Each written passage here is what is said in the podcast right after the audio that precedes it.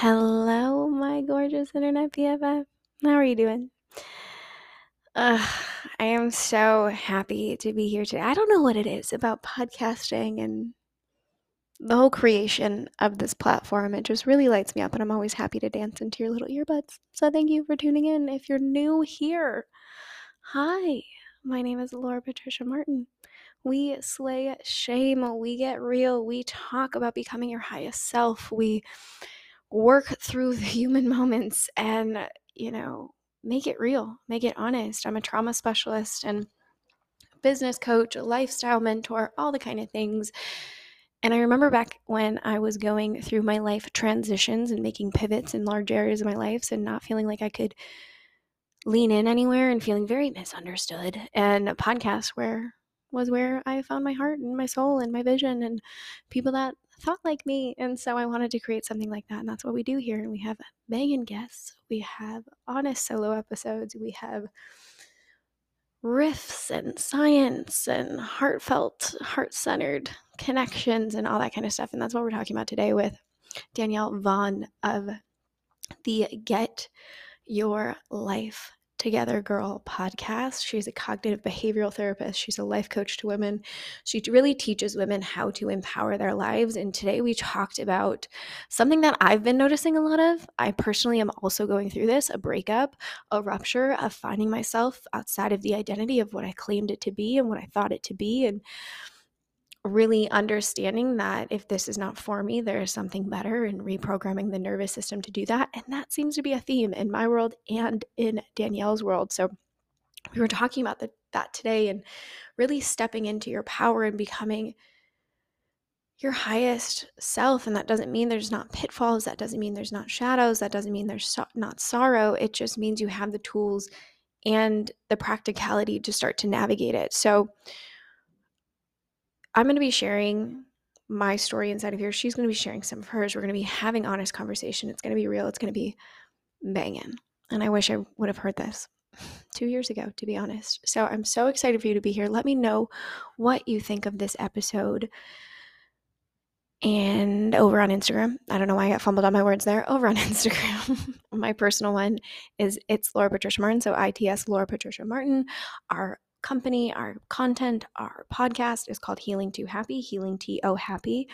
And if you want to go check out the wonderful Danielle, her Instagram and podcast are both Get Your Life Together Girl. And she has amazing content, motivational things. If you want to, if you're like me and you just want to fill your feed with all this delicious goodness to remind you how powerful you are, that is where she, her feed is. So just, yeah, you go and you look at it and you're like, yes, please, thank you more.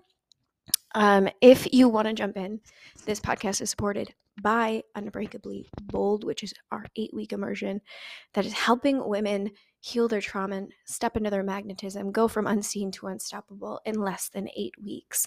I'm walking you step by step from the nutritional side of things and the self knowledge side of things, of understanding how you work and why you work, to the soul side of healing, of finding safety in the nervous system and the present moment so you could build resiliency for the future. The women in this program have had quantum leaps in their relationships and calling in love and having deep intimacy to quantum leaps in their wealth, going from, you know, not having any clients to 10K months to accelerating in that arena to calling in the most aligned, dreamy, beautiful clients. We have people having killing off their you know chronic health issues and really it's it's multidimensional right and that's that's the point of life is to have something that is multidimensional i wish i would have taken this program before any of the business programs to be honest because i didn't understand why business wasn't hitting my heart in the way that i wanted it to and i wasn't feeling the success or the worthiness that i thought would come with the first business that I had.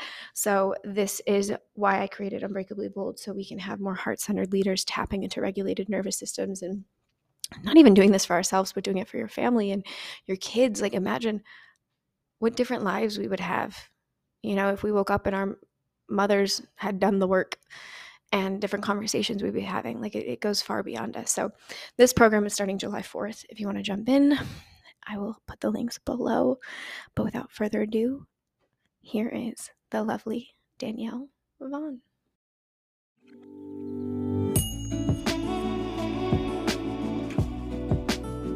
You are listening to the Healing to Happy podcast, a podcast where we have hard conversations that slay shame. It's about leaning into the vulnerability and reclaiming your bravery. I am Laura Patricia Martin, a trauma specialist who created this podcast to help women like you collapse the walls built up around their hearts due to the shame and trauma and life experiences, to have conversations we may be struggling to have with those around us so that we can break down the walls that are holding us back from living this bold, juicy, brave life. Here, myself, my guests, and my friends share their journeys of rebirth to help us get out of our own way, build authentic relationships and heart centered businesses, and dance proudly into our fullest expression. I believe that when we bring light to a shadow, find richness within the in between period with women who understand us, co regulation occurs. Safety is imprinted, and we begin to set the tone for limitless potentiality. I am so honored to be here with you. So, let's begin.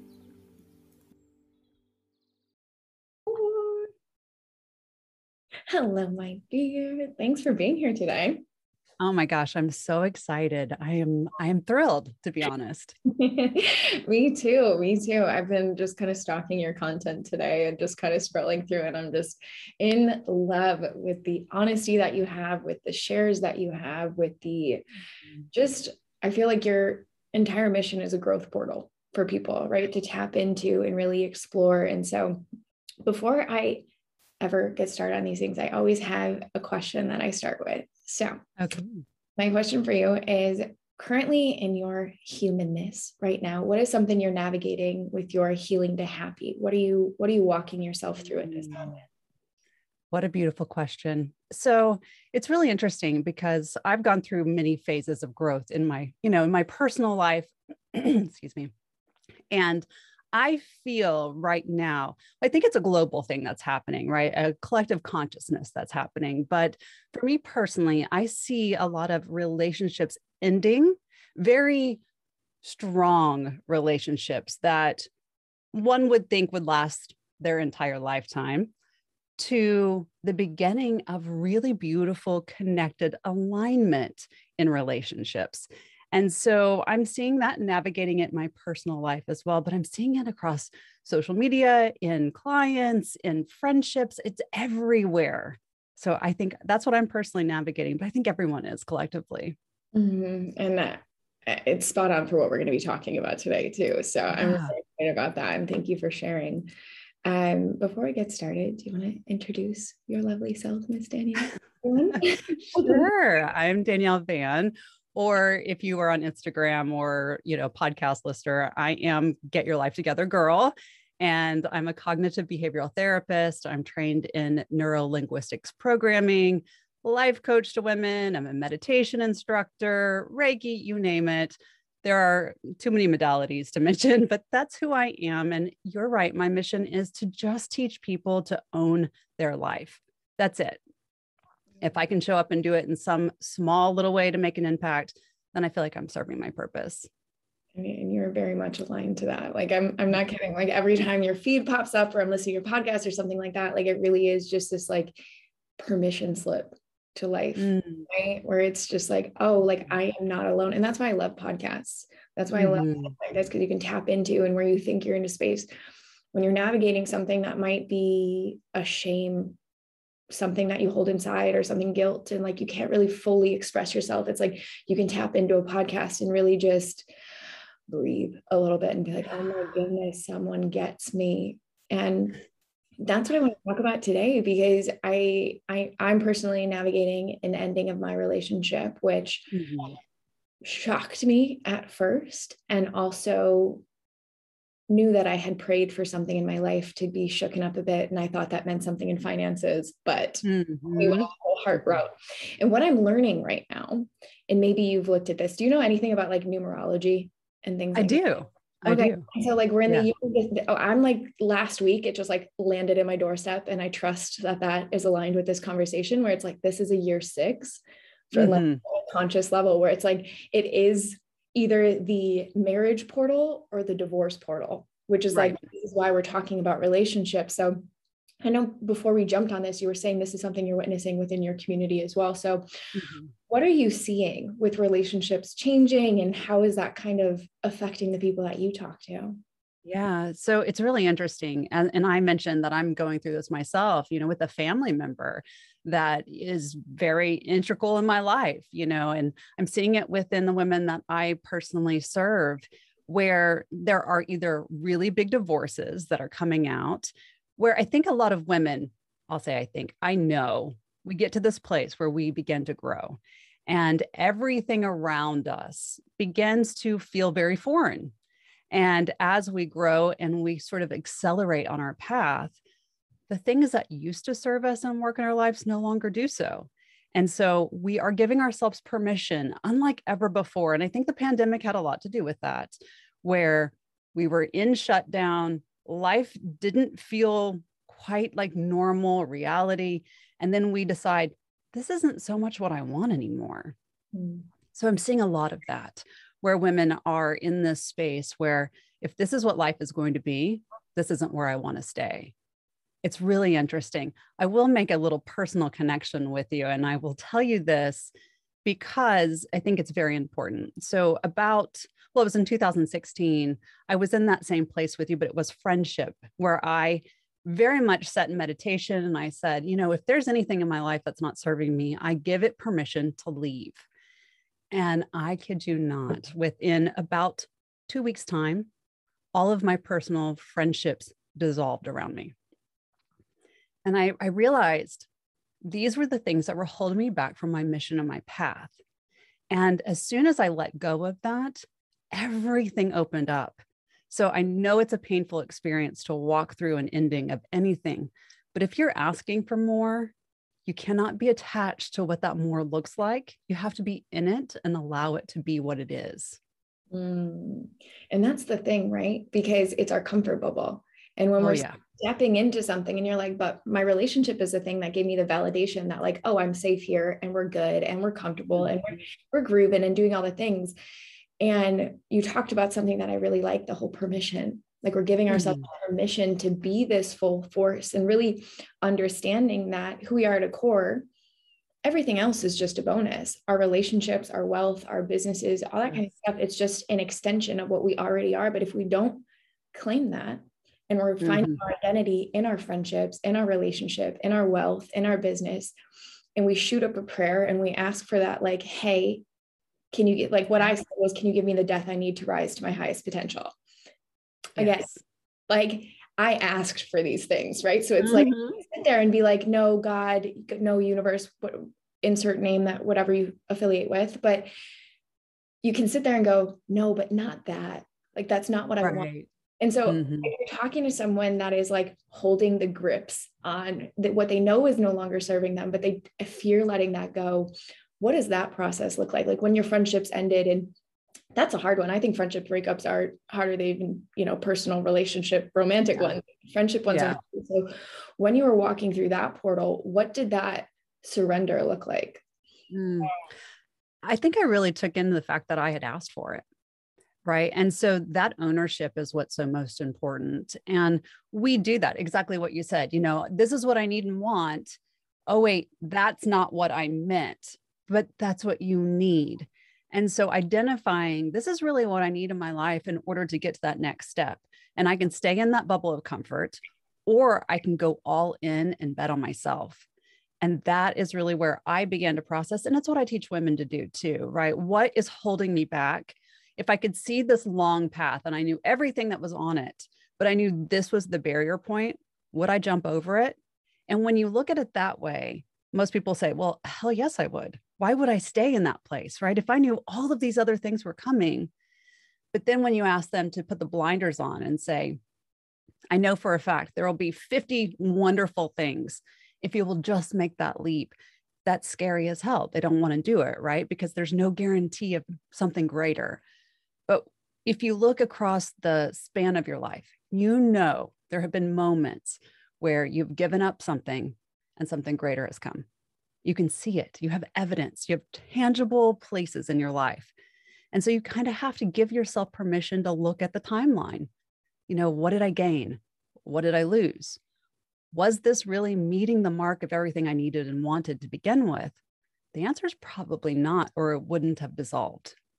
So, permission. Really, that's it. Mm, I love that. And it, it's it's that core belief that if it's not this, it's something better. You know, right. Yeah. That's so hard to actually trust. You know, it, it, it's the trusting and the uncertainty being like, at least for me, right? Like I'll speak from my personal experience. My relationship, I loved it. I, I still do. Mm-hmm. I look back at it and I'm like, wow, that was so beautiful. That was so good, but it wasn't his perfect match. And surrendering to that and being like, okay. And again, it wasn't like how normal breakups are, where it's like there's a big fight or someone mm-hmm. dated or it's something like we had a very conscious breakup, like very heart centered. Right. When I talk about it, people are like, that sounds horrible. I don't know how you would ever do that. And I'm like, I don't think we need to hate each other for something else to exist. It's just that trusting, right. being like, he believes there's something better, and to trust that because if he believes that, that means the same things for me. That means mm-hmm. I have to trust that, meaning this actually wasn't that fairy tale ending that I had painted in my heart and in my soul, that there right. is trust and to give permission for that portal to come through. Yeah. And I think what's so interesting too is a lot of people want to say, like you said, trust in the uncertainty. And I will always ask someone when we're talking about these things, right? Jumping over the hurdle is to put those in air quotes trust in the uncertainty. We don't know what that is. Really, what it comes down to is do I trust myself enough to be in alignment with what I need and want? And can I continue to circle back into that trust? And that's most important, right? Uncertainty is the element of all change, and we change every single day. So nothing is certain. You know, what you wake up to in the morning may be completely different by the end of the night. And generally, that's the truth. So, can you trust yourself enough to step forward every single day, be willing to be in it, and present enough to know that every action that I take is going to have another reaction? Mm. It's all about trust. So, uncertainty in air quotes, because that is the element and nature of you. Mm-hmm. That's like, I've been diving into a lot of like Tony Robbins, like the six human needs, mm-hmm. Mm-hmm. significance, love, connection, all that kind of stuff. And the main one being, well, if we're only sticking within certainty, we're not growing. You can't right. have certainty within growth. And yet we cling right. to it. I mean, and we've seen this right during the last two years and how things were so uncertain and the rise in mental health issues and weight and drinking and divorce, even, you know, it's right. it's all these kind of elements being like, oh, actually, if I have uncertainty, I actually don't feel that good within myself. So I need to go mask it. I need to avoid it. I need to out hustle mm-hmm. it. I need to out drink it and getting lost in these kind of dynamics where it really is trusting that you got your back. And I know mm-hmm. even now, like when you're saying things, and I can like hear my audience being like, yeah, but how? Like how? strategy behind that. How do I start to do that? So what would you say to that? Yeah. Yeah. So it's really about being so present in your mindfulness and in your thought process. And a lot of people will call it a million different things, right? Intentionality. We can call it, you know, the power of the now. We can call it manifestation. We can call it whatever you want to. I don't care. It all comes back to the same thing. It's being so focused in your thought process. What do I need? What do I want? How do I want to feel? And how am I going to get there? Those are the four questions that drive not only my practice, but my own personal life. And I ask them of myself every single day. You know, what do I want and need? And can I trust myself enough to lean into that so that I can get those things? Right. And so we tend to look at those as, well, that's my goal.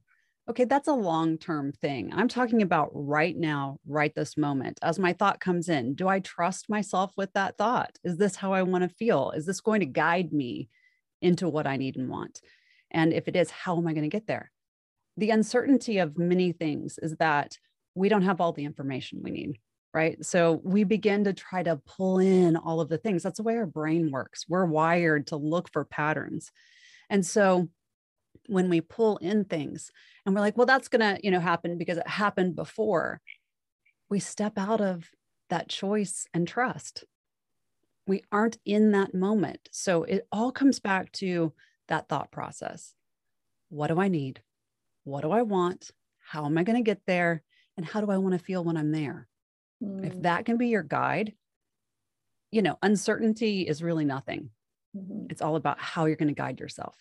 Mm, and I love that because I get the question, and you probably get this too. What do I do in your morning routine? What do you do throughout yeah. the day? How do you regulate yourself? Like the constant question. Well, you know, when you're regulating your nervous system, what does your morning routine look like? And right. everyone gets so irritated because I used to be one of those people where it's like, okay, I have to meditate, do yoga, work out, look at the sun, drink my water, take a poop, like do all these kind of things where it's like navigating this. And it's like now it's actually looking at and scanning the body before you even get out of bed, just being like, mm-hmm. what do I need today? What do I need? And how can I have one thing that honors that? And right. that's change every single day. Sometimes that's waking up and jumping into work. Sometimes that's, you know, walking through and doing whatever and like going on a workout, talking with friends, doing what have you. But that gets to change every single day based on what you need. And nothing's yes. this ultimate quick fix life raft that was going to save you from these internal things. And one of the things I really want to dive into is if you've been through toxicity, if you've been through, you know, trauma, this big word trauma that people kind of cringe at, but is so valid, especially in relationship dynamics. Mm-hmm. Learning to trust yourself. I know I went through this when I was when uh, came out of my domestically violent relationship. I had no connection to my intuition. I had no mm-hmm. idea what I even liked. So I stuck to these quick schedules because I thought that was going to save me and somehow give me happiness. So when someone's coming out of that type of situation, how do you usually work with them to get into that conversation around trust? Yeah. So, what you just said was so important to trust your intuition. And a lot of people feel like that's really woo woo, and it's not. We all have an internal guidance system. It's there, it speaks to you all day long. You actually use it more than you think. It's about trusting that. Sorry, my throat today. I hope you edit that. Okay. So, um, all right. So, when we're talking about trauma, we need to understand the definition of trauma first and foremost super important because a lot of people have this idea that trauma is one singular event and then it guides our life. I often will start with someone who comes to me and they say, you know, I have a lot of trauma.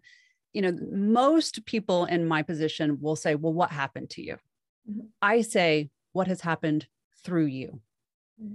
This is really important because when something happens to us, that you know maybe we're a catalyst to it maybe we're not maybe it wasn't something that we asked for but it you know it happened within us whatever it's energy moving through us it's a situation it's a thought it's a feeling it's an action right and all of those things can get stuck in our body but we have the ability to move through them. So trauma is no longer this idea that there's one singular event and we are now guiding our lives based on that one singular event.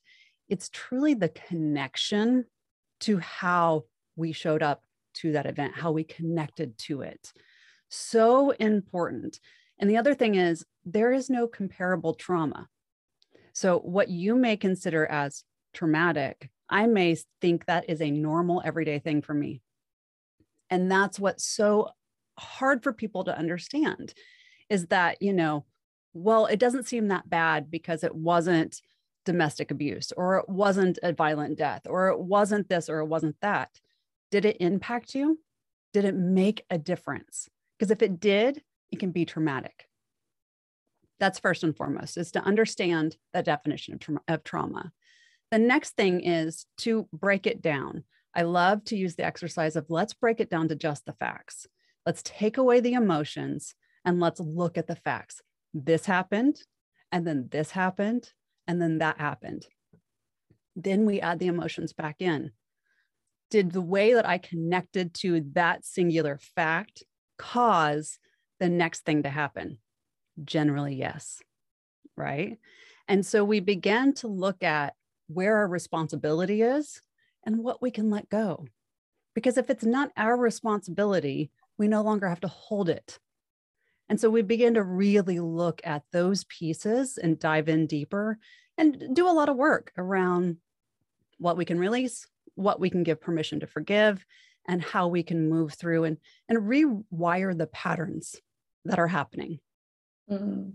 I think that's so like it lands so deep because you can see a lot a lot of people would be like oh i just choose i always choose people that cheat on me i always choose mm-hmm. people that lie to me the quote unquote narcissist the manipulator the what have you and then we play this victim role a oh, yeah.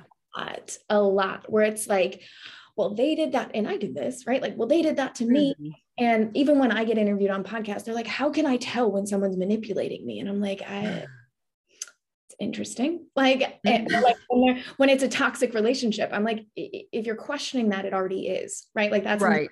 That's already the red flag. You should not be questioning, right. hey, is this person manipulating me? But when we're sitting in it, something I always talk about and I want to expand on this because it has so much to do with our nervous system and subconscious programming due to trauma. And it does not have to be big T trauma. I'm loving the fact and all the science that's coming out with these micro traumas that can lead yes. to these. And a lot of it has to do with, you know, not believing we're lovable or that we don't belong, and therefore choosing these kind of people in partnership that then mimic these relationships we had in early childhood. So instead of saying, oh, I'm self sabotaging, or my attachment style is attached to avoidant and attached to anxious, and these things that we yeah. demonize as quote unquote wrong, it's really looking at them and going, actually, that's been my survival mechanism. And it doesn't mean it's good. It doesn't mean it's like I'm all healthy and what have you, but your body is this beautiful mechanism that that is how you're mm-hmm. surviving so instead of looking at it with this like shadow being like if i could just stop doing this then i somehow would have this like knight woman in shining armor but just kind of wanting to discuss more about that where it's like this subconscious programming that's actually your survival mechanism right your self-sabotage yeah it's so important to know that between ages two and seven that's where we create our biggest patterns. It's where we create our habits. It's where we really dive into our survival. So it's really interesting because we can look at people who've had really traumatic childhoods from two to seven, and we can see all of these patterns that develop thereafter those relationships, the narcissism, the self sabotage, right? We see all of that. It's the, you know, eight and older, they have more resiliency because it's not so deeply wired. The other truth is, everything that we experience, every habit, every behavior, anything that we really operate from can be rewired and changed. That is the biggest truth, right? We can regulate our nervous system. We can get out of fight or flight. We can use our RAS system to create beautiful things in our lives. We can do all of these things. We have to have the desire and accountability to do it. And we have to give ourselves permission to get out of survivor. This is so important because when we tell our brains constantly that we are trying to survive the next thing, everything around us is given to us in that frame. Well, here's more to survive. Oh, you want to survive? Here's something else for you. And we live in this constant hamster wheel of survival. We don't need to be warriors. We don't need to be survivors. We need to be thrivers who are present in our lives that are in command of our choices.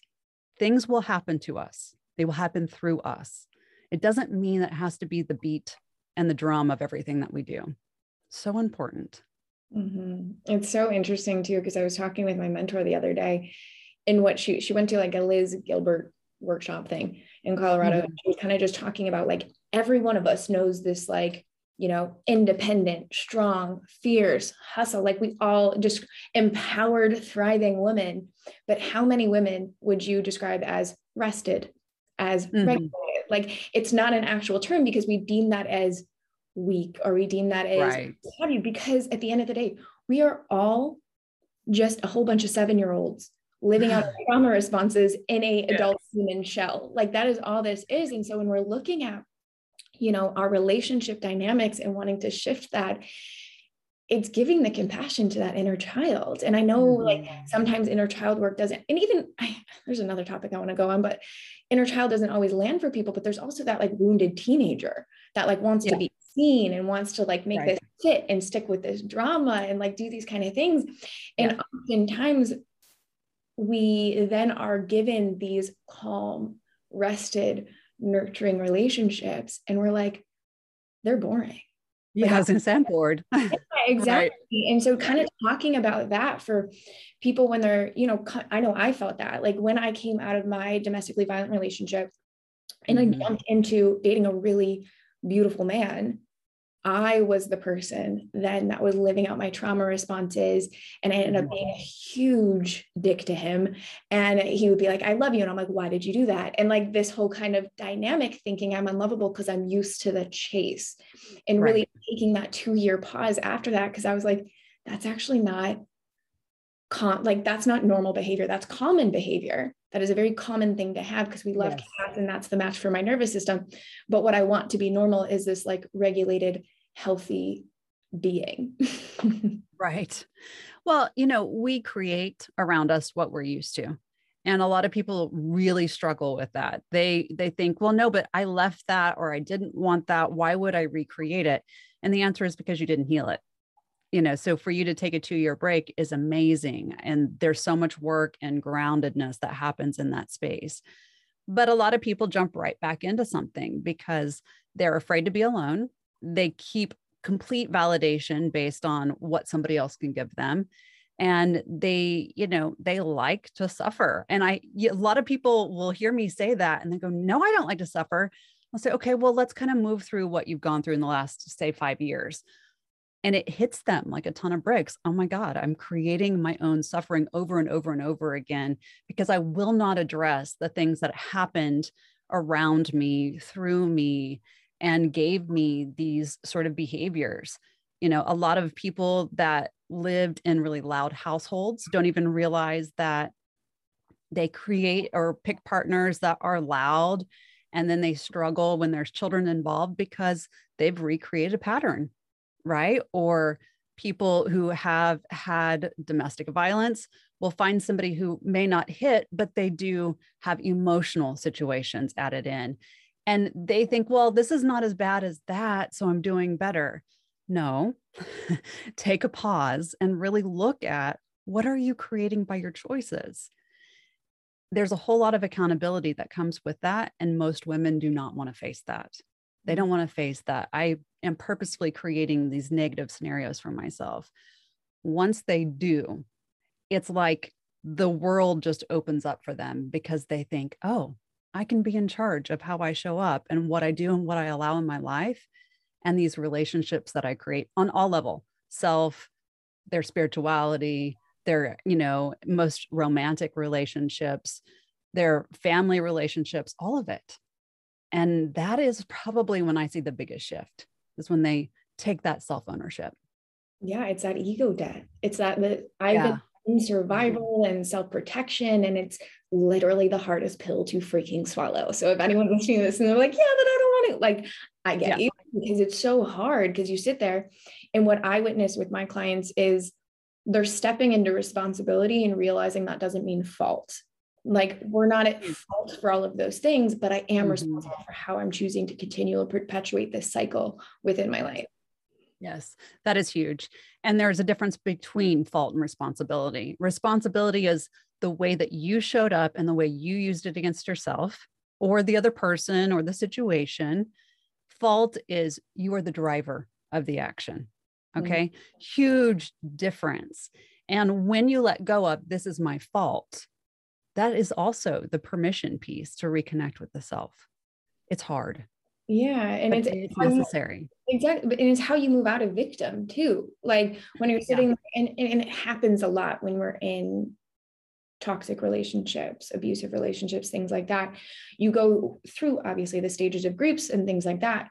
Mm-hmm. But fault comes in a lot. I'm this, I stuck with this. I'm, you know, like I stayed. Why did I mm. stay? And then you get in this self deprecating cycle and therefore want to jump into the next relationship to remove yourself from that feeling of guilt, shame, which are, you know, females' core yeah like guilt and shame and disappointment and all these kind of things. So we're trying to avoid these feelings. But really, how long do you see with your clients when you know they've gone through breakups and or they've experienced some type of detachment to start moving into this next really this is a question i literally get almost every day When yeah. is okay to start dating again like how would you answer that from your perspective oh. I actually I get this a lot too and I absolutely hate that question. I'm not going to lie to you ladies. I love you all. I hate that question. Here's why. Because it's all individual. right? Mm-hmm. There is not a one size fit all to therapy. There's not a one size fit all to life, to anything that we do. There is not a one size fits all. And that's why we, like, you know, that's why doctors say practicing medicine, right? We're practicing what works for you. But here's the thing when you start doing the work and you feel like you're connected to yourself and that you can really look at and be in full ownership of what you want, what you need, and how you want to feel, that is when it's okay to start dating. It's not until that point. And, you know, a long time ago, I've been married uh, 19 years, I've been with my husband 22 years at this point. I had a relationship prior to that that lasted about six years. I thought it was going to be the most, you know, beautiful long-term relationship ever. Started when I was in high school, ended when I was in college. And you know, there was there were so many red flags. So many things that I knew were not right. And there was a very conscious choice at one point that if you want your life to be something more, you must step out of this. I did the work, right? And I knew what I wanted and what I didn't want. And those relationships are really good because they do teach us contrast. And so if we can own the contrast, then we know what we want when we find Mr. or Mrs. Right, right? And so that's really, I feel like, the best place. And something big, if you start dating and you start seeing those red flags again, step back out. You're not ready. Mm-hmm. And it goes back to that question if you're like questioning if it's toxic or manipulative or right. gaslighting you, and you're like, again, like this is why like internet nowadays, it's like everyone's self-diagnosing them with yes all this kind of stuff. I'm like, just chill, like it's fine, like trust your intuition on these things. But it does go into that. It's like it's not about like how do I get them to stop manipulating me? How do I get them to not be this type of way? It's like where is your boundary within yourself when it comes to those red mm. flags how can you look at your nervous system and being like wow this feels really familiar from a time when i didn't feel safe and although right. I want to latch into that. I, I like this drama. I like this but i know it's bad for me. It's not the, it's not the safest mm-hmm. place for me to go. And really bring that back to yourself and being like hey like what can i do right now to give myself safety to really honor this red flag and realize it's not about how quickly can I jump into the next relationship so I can be validated and feel like I belong and say I have a partner because nowadays being quote unquote single is, you know, demonized and what have you. Right. But looking at that being like, how can I honor this? You know, this is the foundation of why I created the program Sacred Singlehood, but like, how can I honor the sacredness of my independence and my individuality so I can regulate my nervous system for when that match comes in? I'm in it. And it's just an extension of me. It does not make me the person that I am. It's just this like highlighter that's like, wait, this is fun. Mm-hmm. But it's not what gives me my happiness. It's not what throws me off. And that's what I usually say to people when they're like, when can I date again? I'm like, when it's not for your validation of your happiness and your existence. Mm-hmm. It is just this amplifier of something that you already are, just as money is, just as, you know, influence and impact is. Like it's just this beautiful collaboration inside of the universe. Yes. The best relationships are those that are, you know, everybody says, well, relationships are 50 50. No, they're 100% 100%. And they will always be 100% the person that you are meeting the 100% of the person that they are we're not giving 50% of ourselves. No one just shows up and like, this is 50% of me. You'll get the other 50% later. No, it's a hundred percent, right? So giving yourself hundred percent and meeting your needs first, then meeting that person's needs. A lot of people in relationships really struggle with that because they think, well, you know, they're not giving me what I need. Well, then you're not giving yourself what you need to. Can you give yourself what you need? meet them where they are so that they can meet you where you are and have this beautiful collaboration of joy and you know sex and happiness and all of these things when we try to give 50% is when the negative starts in right? You're not meeting my needs. I don't know how to meet your needs. This is you know icky and this is not nice and i don't like the way that this showing up. What are you giving to yourself? You know can you get in the car and be happy with who you are and how you're going to drive your day and how you are living your life minus that other person. Because there will be a time, no matter how long the relationship is, that either you will not be there or they will not be there. Are you going to be able to live your life in a grounded, beautiful, balanced way when that day comes? That is a really great, solid relationship. Mm, I love that. And it, as hard as that is to think of it, it's like still having your individuality, having your space, having your time. This is what, like, before even jumping into relationships, it's like, look at your friendships. Like, what's the dynamic of that there? How are you showing up in your vulnerability there? Are you leaning into them as like this kind of quote unquote codependency vibe? Yeah. Or is it just this, like, that's how I learned love? I looked at my friendships and I was like, how can I allow them to fully see me and love me? And over mm-hmm. two years' time, I'm like, oh, now I feel lovable. Now I see this impact and this influence with my relationship so that I can do this. And it's a really good segue into what I also want to talk about, where it's like people often want to change the people that they're with. Mm. I wish they would just do the work, quote unquote. I wish they would do this so then I can do this. And somehow we live in this fairy tale land where, you know, we're in this woo woo space and it's totally regulated. And what I've noticed, and again, is look at your friendships. Do you do that with your friendships? Or do you just right. accept that some of your friendships are like crazy partiers, some like love to travel, some are like the mama vibes, some are like the business vibes. Like there's so many spectrums of it. Mm-hmm. And hopefully you're not sitting there being like, I know how to do this better than you. Listen to how I'm doing it. Listen to this podcast at this one right space and, you know, trying to change your friendships. Right. But we do it so much in our romantic partnerships. I think that it becomes this place that when we are in relationships, we really feel undressed. Right. And so we feel that we must give every single bit of ourselves over and we leave no more room for growth. And that's where I'm saying the 100%, 100%. And when you say, I would be okay if you were different, you're not in the right relationship, period. It will never be the right thing for you ever.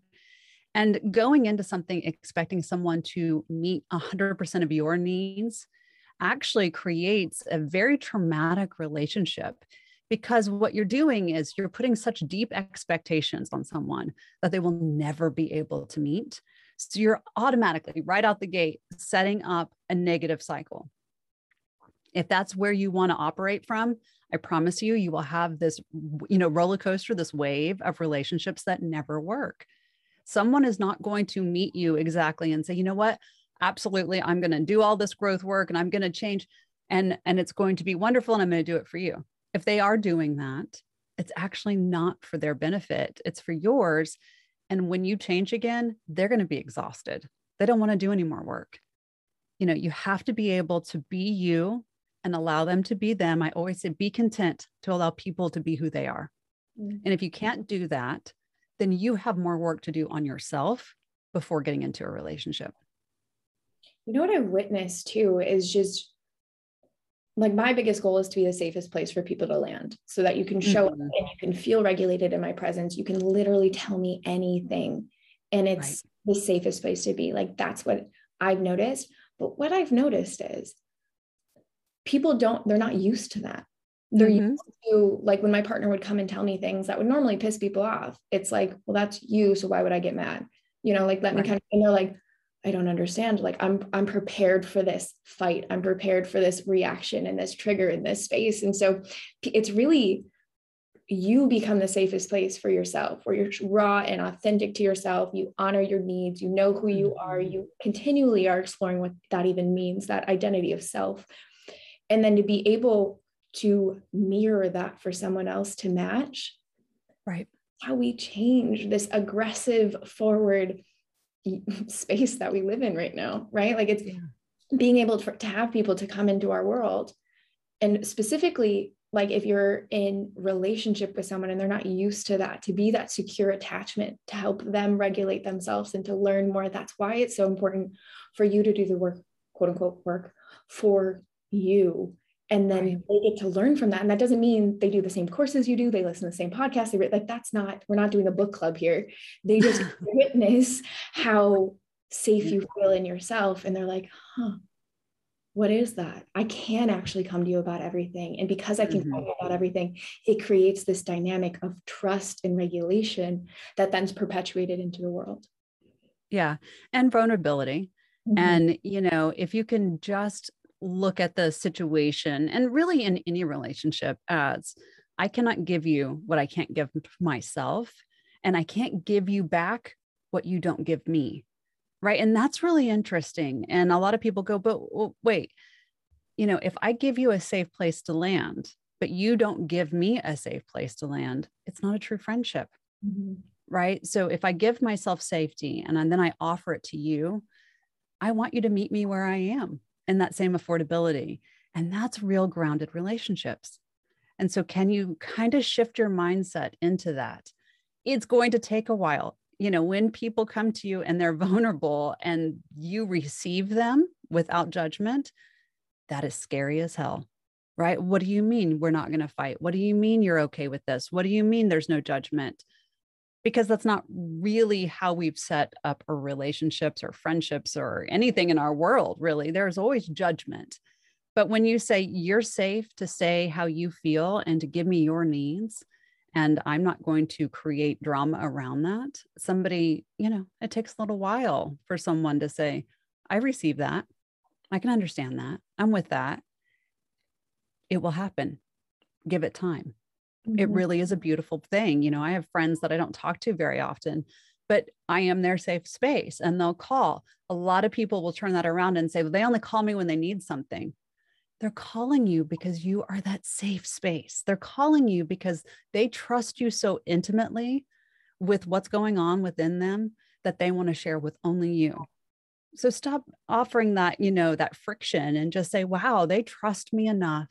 They love me enough to be that safe space. That's a beautiful thing. We have to start witnessing and honoring that. Exactly. And not making, and like having like the enough self-regulation practices to not br- breathe in their, you know, Yeah. and triggers and things of that nature. And also giving compassion that people may not come to you at first because you may have been, you know, for me, anger was my big self-protection mechanism. So I was not the Mhm. safest place for people to land. It was like, come to Laura and she's going to bite your head off. Like that's what it needs to be.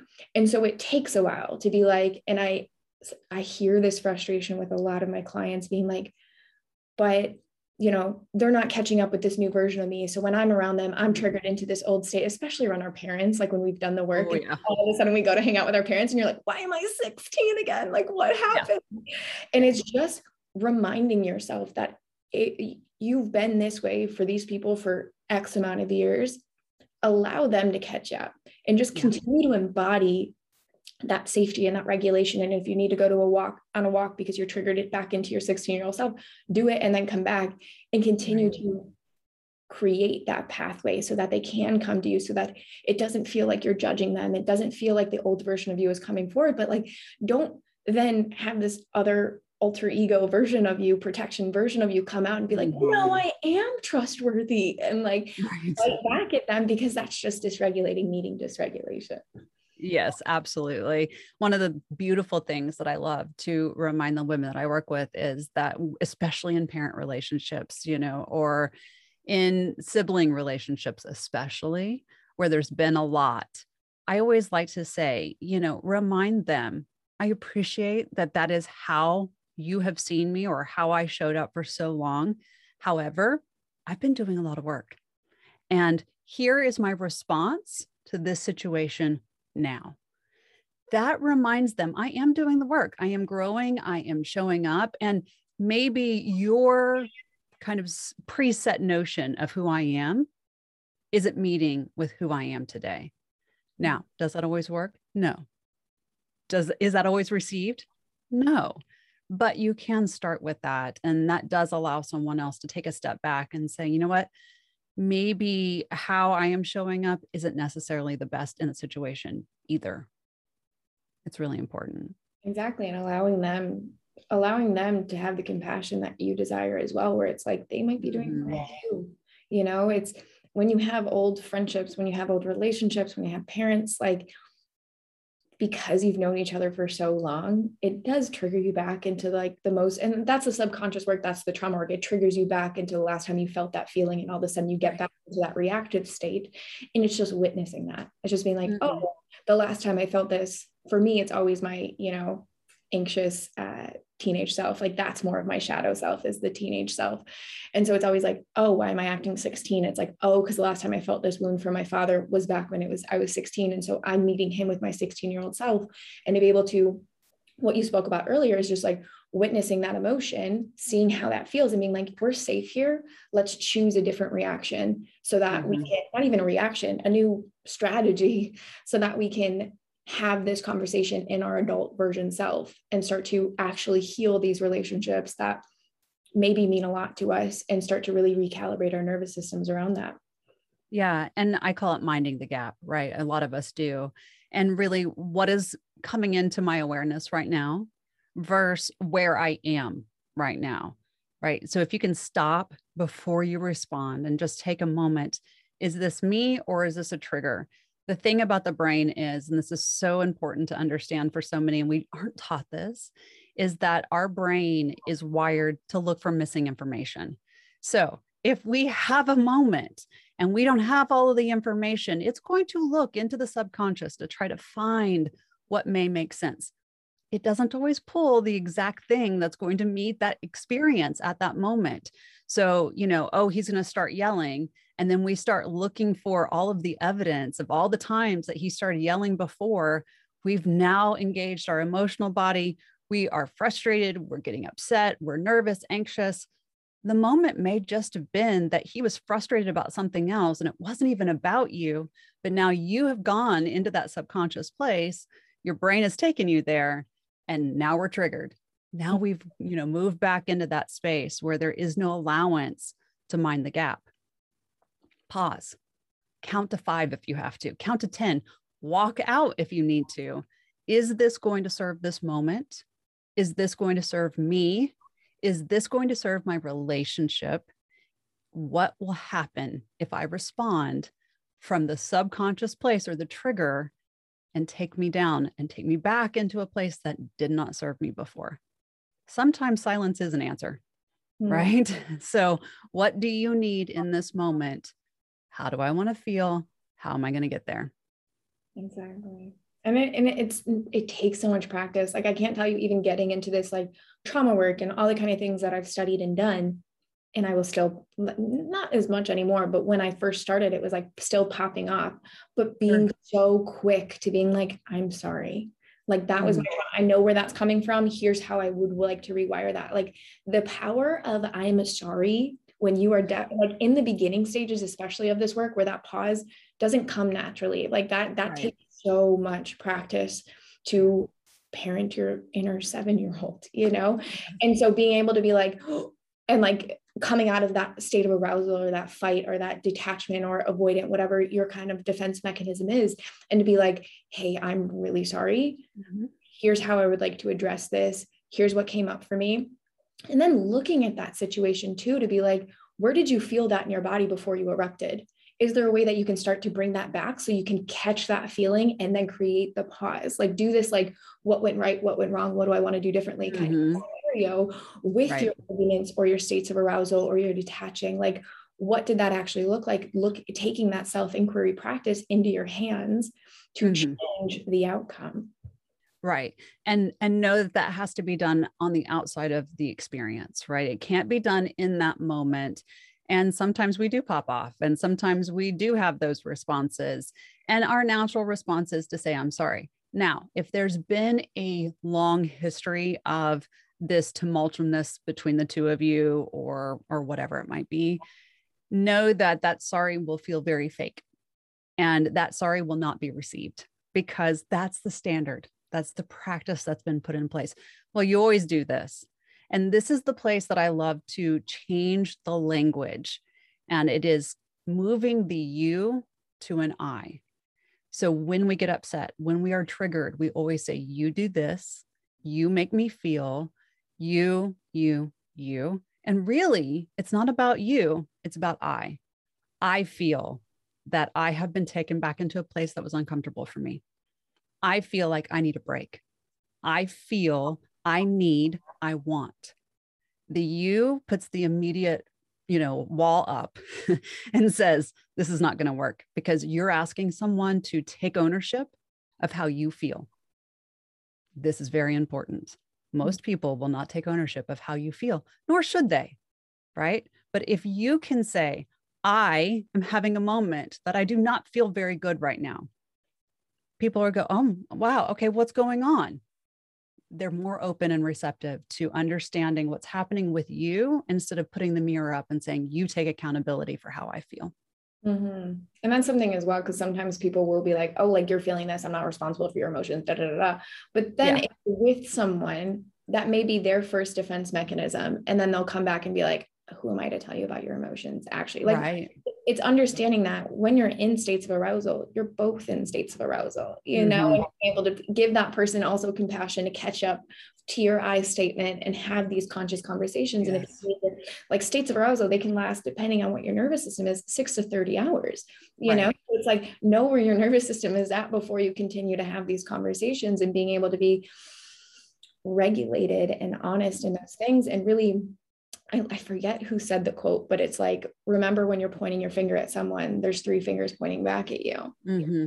Using yeah. I statements is the foundation of that. yeah absolutely and and know that everything is energy so if there is negative energy in the room that you are in you're receiving negative ener- energy or you're providing it you're going to be matched it's the state that we live in. Our bodies naturally do that. Our brains, our nervous system, everything matches what is around us. It's why when you walk into a place and you have already told your body it's going to be sad, but you see people smiling, you're confused, right? Because you have really set the energy for yourself that this is going to be a sad event. And now people are smiling. I'm really confused here. What's happening? The brain can't match up. We're matching our energy, right? The confusion of the energy but know that when you are in a space that things are not going the well you know as well as you want them to be that you're going to match the energy. And yes we can stay in that arousal for up to 30 hours. And that's where we just say you know what? This isn't working for me. Not this isn't working. This isn't working for me. It's back to the responsibility of i. And no you know it does piss us off when people say you know i'm not responsible for your emotions. And they're not they're mm-hmm. just not. They can be the catalyst to why we feel a certain way, but it is all about going back to the definition of trauma. It's about how we connect to that moment. And so if you are connecting to a moment in a negative way and someone else isn't, it's about you, not them. It goes back to fault versus responsibility. It does, always, everything. Everything, everything always does. Yes. Oh my goodness, I could talk to you forever. My same, same. Is there any last things, and then we can get into how to connect with you, um, that you want to leave our listeners with? Yeah, you know, whether it's a relationship or you're moving through something big or you know, you want to create more for yourself, you want to heal, start with I. Always start with I. What do I need? What do I want? Where is my personal responsibility? Where is my self love? And understand that self love is an umbrella of things, right? And we don't just go from trauma to crazy lifestyle to not really having self ownership to self love. This is the journey of self empathy, compassion, joy, understanding our emotions, moving through the things that have happened in our lives, the healing, the growth, to get to self love. And when we begin to do this work, is when we take responsibility of the I. And it's the only way we have beautiful, grounded relationships. So if you can just get into that space, those four questions what do I want? What do I need? How do I want to feel?